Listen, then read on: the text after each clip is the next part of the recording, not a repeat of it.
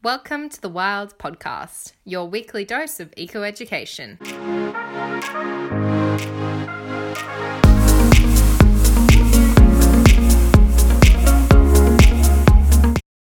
And welcome back to another episode of the Wild Podcast. I'm your host, Roxy Rogan, and founder of Wild Education. And today, our special guest on the show is Kelley Reardon. Welcome, Kelley. Thanks so much for joining us on the show today.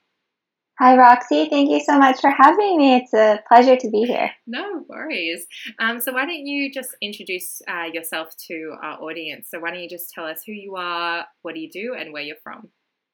Sure. So, my name is Kelley Reardon. I'm currently an environmental science field instructor with the company called Verda Education. It's a study abroad organization um, for American students studying abroad. Mm. And I'm originally from Maine in the United States, but I haven't actually lived there for a while. I'm kind of a nomad traveling all over the place. So right now I, am in Oregon. Perfect. Yeah, I was um, mentioning to you before we started that I've seen that you've been to Australia a few times and it looks beautiful, the photos that you've taken from here. But yeah, so you're a bit of a nomad. I love that. Thanks. Yeah.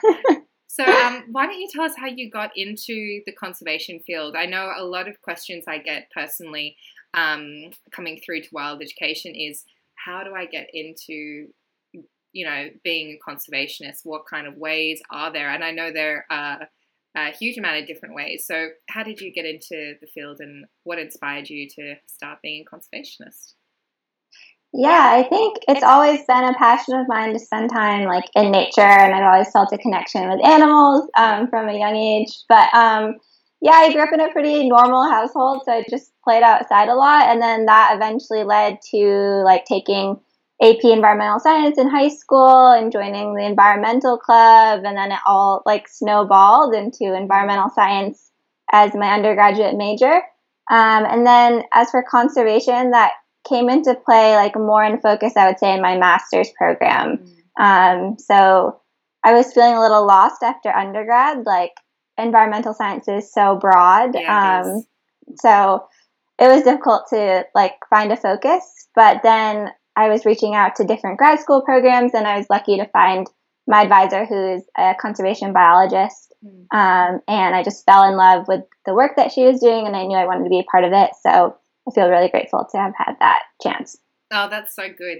And it's good, probably, um, for people listening to know that you also um, understand that, you know, um, environmental science is a broad degree to have, and to try and yeah. really figure out what you want from that um, can be a bit tricky. So, why don't you tell us about your master's in environmental policy and um, what? So, I know like what really drew you to that, and maybe even talk about what that what that is.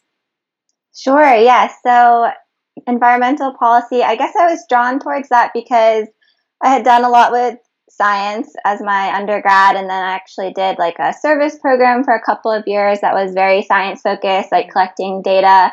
Um, and I felt like it wasn't, while it was really important and I loved it, I didn't feel like it was really making a difference. And I, this was around the time when actually the year that Trump got elected. So, um, not to get too political, but I was okay.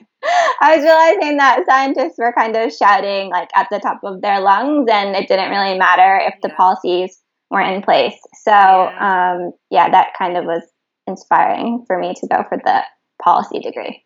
Yeah, it's it's so interesting. So when um, I was reaching out to you and, and saw that you were um, you had a degree in environmental policy, I was really intrigued because some of my questions I would like to ask you is um, who has, well, we'll just talk about, um, I guess, where you are in America for now. Um, who has the influence over environmental policies in America? So who who kind of calls the shots on what goes ahead and what doesn't, and how do you go about changing these kinds of things?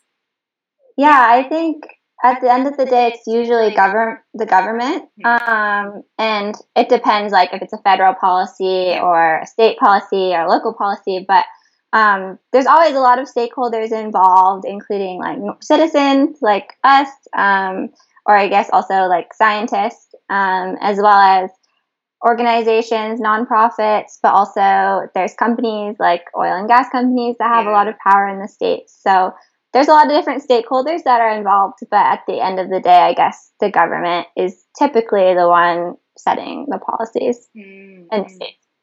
Interesting. And and what are some things that you've come across in your work that um, are difficult to try and get these certain environmental policies um, approved? What are some kind of um, barriers that are put forward um, for you when you're trying to get these things approved? Yeah, um, so I actually haven't worked like I'm not like making my own policies. Yeah, yeah, yeah. that would be really cool. but maybe one day. Um, yeah, one day for sure.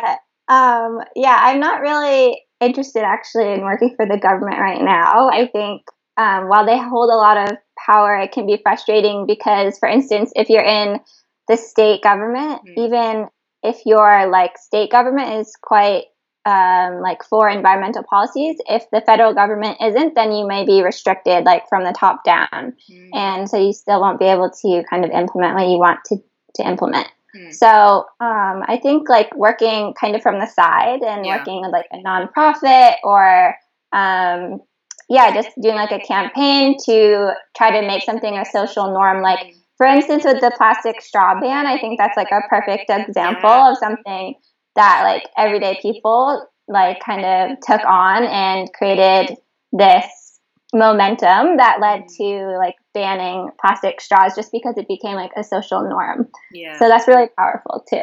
Yeah, this is what I was um, going to ask next is, you know, how can just general members of the public get involved and um, with making environmental policies um, stick with the government and making it um, something that is just a norm. So, um, great example of the plastic straws. What else can um, people who are listening are like might feel a bit helpless? Like, how am I supposed to make this huge change happen?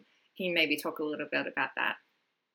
Yeah, of course. Yeah, I think there's so many ways to feel overwhelmed right now, yeah. especially with the pandemic. Mm-hmm. Um, especially like a lot of the students I teach ask the same question. Like, I'm feeling so overwhelmed, and it's almost there's this new term called like eco anxiety, yes. where yeah, like people feel so stressed because yeah, you can't do everything, you can't be perfect, and it's really a society that's like putting all of these pressures and like kind of we're we're only we're restricted in a certain way, right? Like we can't be perfect. Like if we want to live in a house, like we have to use energy and all of these other things. Um, but I think like realizing that first and foremost and like not holding yourself to like a high standard of perfection mm. um, because it's not sustainable and then going from there and seeing what you can do in your own life so that may look different from person to person but um, i think like whether it's thrifting or you know just using less waste or buying local or eating a little bit less meat um, and educating yourself and sharing info with others. And I think with that piece, like with the sharing the information, I think it's really important, especially in the United States, but also in other parts of the world, mm. to be a bridge and not be, well, it's important to be passionate and you should speak to what you think is right. You should not um, come with, from a place of hate or a place of like naming and shaming, basically. Um, I don't think, at least, that that's very effective. Mm. And I think my country is a great example of how that's not effective. oh, I'm, there's there's many countries that are like that for sure. But I think that's um, it's funny you were talking about um, you know not making sure that we know that we don't have to be perfect. I spoke to about this um, just a few days ago on my Instagram actually about about this because I find that it comes up a lot um, that people, especially in the conservation field, it, it I think people forget it is like any other business field. It can be extremely competitive. Um, that yeah, we don't have to be perfect because yeah, I've spoken about it before as well. Eco anxiety is such a real thing, and you can feel completely overwhelmed. So um, I'd be interested to know what are some things you do personally when you're feeling really overwhelmed um, about the state of the planet. Is there certain things that you do um, to center yourself and kind of feel okay to keep going? Yeah, totally. Um, I'm actually a yoga and meditation teacher, so that's kind of my thing. I know it's not everyone's. Some people like to cook or paint or draw or exercise. Um, but I really find that meditation and yoga are really centering and grounding for me. So mm. yeah, I enjoy that. Yeah, definitely. How about you? Yeah, yeah, no, I find um, similar things as well. I think a lot of people do, and I, I also really recommend when people are feeling very overwhelmed to really reconnect back to nature is my biggest thing. I kind of um, say to people to do. Uh, yeah, especially um, during this pandemic, it's been quite a topic of conversation. People in general feeling quite overwhelmed. Um, but I think in terms of you know environmental policies as well, it's good to remember the long term goals of what we want to achieve. So um, yeah, that's it's super important. So I'd also like to touch on um, what are your views on when it comes to? I know I mentioned it to you. New Zealand, for instance, has given um, rivers, some rivers, the same rights as humans to protect them further. Um, and this has actually, from my research, been quite effective. What, um, from your um, background, do you think that this is a good way of um, protecting our environment in a different way? Um, yeah, what are your thoughts on it? Yeah, I think so. I think it's really admirable. I don't think that um, most other countries are really in a place to start doing that. Yeah. Um, but I do think, yeah, I think it, I find it very admirable of New Zealand, and I think um, that we're in we're going in that direction. Hopefully, um, it might take, like for instance, the U.S. a while to get there, but um, I think like honoring Indigenous knowledge and Indigenous um, priorities is really important. Um, and yeah, props to New Zealand for doing that. It's a yeah, definitely. I definitely think that um, yeah, maybe it's a bit of a, um, a longer term goal for some countries for sure, but I think that um, it's it's really important to see the environment as something that does need that level of protection, which is why I do really I'm interested in the environmental policy because it is giving like extra credit to these things. Like, no, no, we have to change our way of thinking. Um, so, what are mm-hmm. some things that you you talk to your students about um, in terms of learning about all this new environmental policy and how to how to navigate their way through learning these new things? What are some kind of things that you would be telling your students that you might tell our audience as well? It's a good question. Um, I think I don't know. My class is like an intro to environmental science, so it's quite mm. broad, and we touch on a lot of different things. But I guess kind of like what I was saying earlier, like focusing on what interests you and mm. what makes you feel good to focus on, I guess. Mm. Um, so, yeah, even myself, I've experienced kind of like, I guess you could call it burnout in the past. Yeah. Like, from being an undergrad and like especially on like a college campus you get so involved in all these like initiatives to like reduce the waste on campus or like divest from fossil fuels, which is when the money takes out their investments mm. out of fossil fuel industries, which is really difficult. But all these different areas. Um, and I think, yeah, like after a while, it's just like these are really challenging things, like I said, you, that you cannot be perfect in. Um, so it can just feel like, oh, I'm just going to give up and like not do anything because it doesn't matter. Um, but I think it's important to just like keep going and finding like leaders that you really relate or look up to, like um, whether that's like Greta, um, the climate change activist, or whether it's like one of my personal um, icons is Wangari Maathai from mm-hmm. Kenya. She's an environmental policy activist there. Uh, so yeah, finding like a person that can inspire you, I guess, is is pretty important. yeah, that, that's really good advice because I think burnout is for sure a real thing in in most businesses, but in the environmental one, it can come about really quickly, I find. Um, mm. I also usually suggest to people to have a bit of a um, social media detox um, to help with reducing hmm. the burnout because I find um, a lot of the time, if you're on social media all the time and you do like a huge amount of conservation pages, they're going to have some really inspiring things, but they also might have some quite graphic or disturbing things as well that you look at on a daily basis. Um, also you know like listening to or reading things that are inspirational to keep you kind of motivated to keep going um, yeah is so important. I love the term that i saw on your instagram the other day of a conscious conservationist. Can you talk us through what that means to you and um, a little bit about how you came across this term and and what it might mean to people listening? Yeah, of course. Yeah, I think I originally came across the actual term from there's like a woman on Instagram with in, the Instagram handle Conscious Conservationist, yeah. and she was inspired by Dr. Haley Adams' book Conscious Conservation. Um, and it's basically like aligned with all of the ideas that I had kind of been thinking. And so when I found this book, I was like, oh, this is like incredible. There are other people that are thinking the same way. Um, but yeah, to me, that basically means, I guess, like coming from a place of compassion and also like taking care of yourself first before you can take care of not only other people but also the planet. Mm. Um, and so I kind of mentioned this earlier, like about being a bridge and not coming from a place of hate. But I think, um, like in conservation, we use a lot of terms like, I, like the fight against climate change, yeah. and even the term like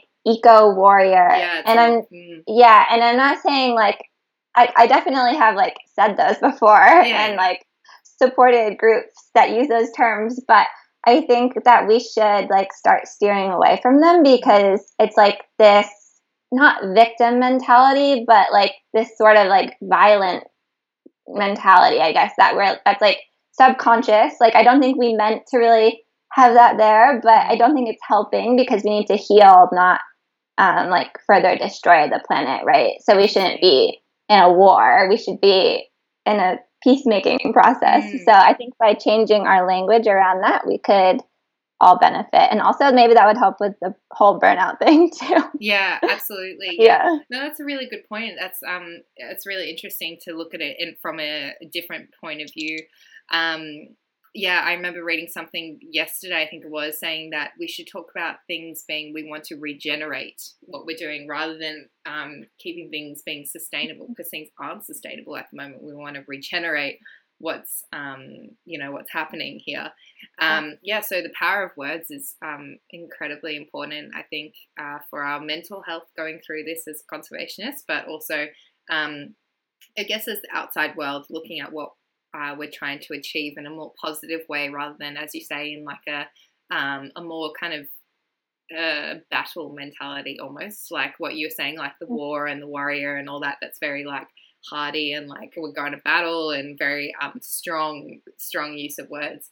No, that's really interesting. Um, I, do you have any projects that you're working on at the moment whilst in um, isolation? Um, Yeah, I am. I'm still wrapping up my master's project actually. Yeah. So, um, again, like I find myself using this language all the time. Like yeah. it's around human wildlife conflict, but I should probably mm. be saying coexistence. Um, but I still mm. use conflict. But anyways, um, yeah. So I'm looking at basically most of my master's degree was actually at um, a campus in China. Mm. So yeah, so we are looking at uh, the livestock grazing and panda conflicts, and then we're also looking at um, conflicts between livestock grazing and tiger reserves in India. And um, yeah, they're not really comparison because obviously panda and tiger are quite different, but we are kind of, uh, I guess, like gently comparing and contrasting them or using them as case studies, at least, to look at flagship species conservation yeah. surrounding wildlife. Um, sorry, livestock conflicts and protected areas. Mm-hmm. So, yeah. Wow, that's super interesting. Did you ever see any pandas when you were doing your research? Unfortunately, not. Oh. I wish we found a lot of their poo. Um, oh, that's my, my advisor, um, Dr. Binbin Li, she has only seen a panda once, and it was on her first time in the field, and she's been studying them for like I think like around 10 years now. So it's really hard to find in the field. Wow. Yeah. Why why are pandas so hard to find? Is this because there's not a lot of them or do they are they really good at hiding? I think they're really good at hiding. It's also very dense habitat, like a very dense bamboo forest, and they can totally like hear or smell us before we could even know that they were there. So um, yeah, they're pretty tricky to spot, but Wow. Oh, I wish maybe someday. They're so cute. yeah, maybe someday. Oh, that's so incredible. I've I've never actually um, met someone who's studied pandas before, so that's really cool. oh, that's amazing. Oh, well, listen, Kelley, we'll wrap it up now, but how can people connect with you online? Because I'm sure a lot of people listening would love to hear more about you. Yeah, I would love to connect with um, you all on Instagram. So you can find me at kelley.reardon, and my name is K E L L E Y dot R E A R D O N. Perfect. Okay, well, thanks so much, to Kelley, coming on the show. Really appreciate it. Thank you, Roxy. Thanks. I appreciate ha- you having me. Thanks for tuning in. If you like what you heard today, be sure to subscribe to our channel and follow us on Instagram, wild underscore education. Thanks again and talk soon.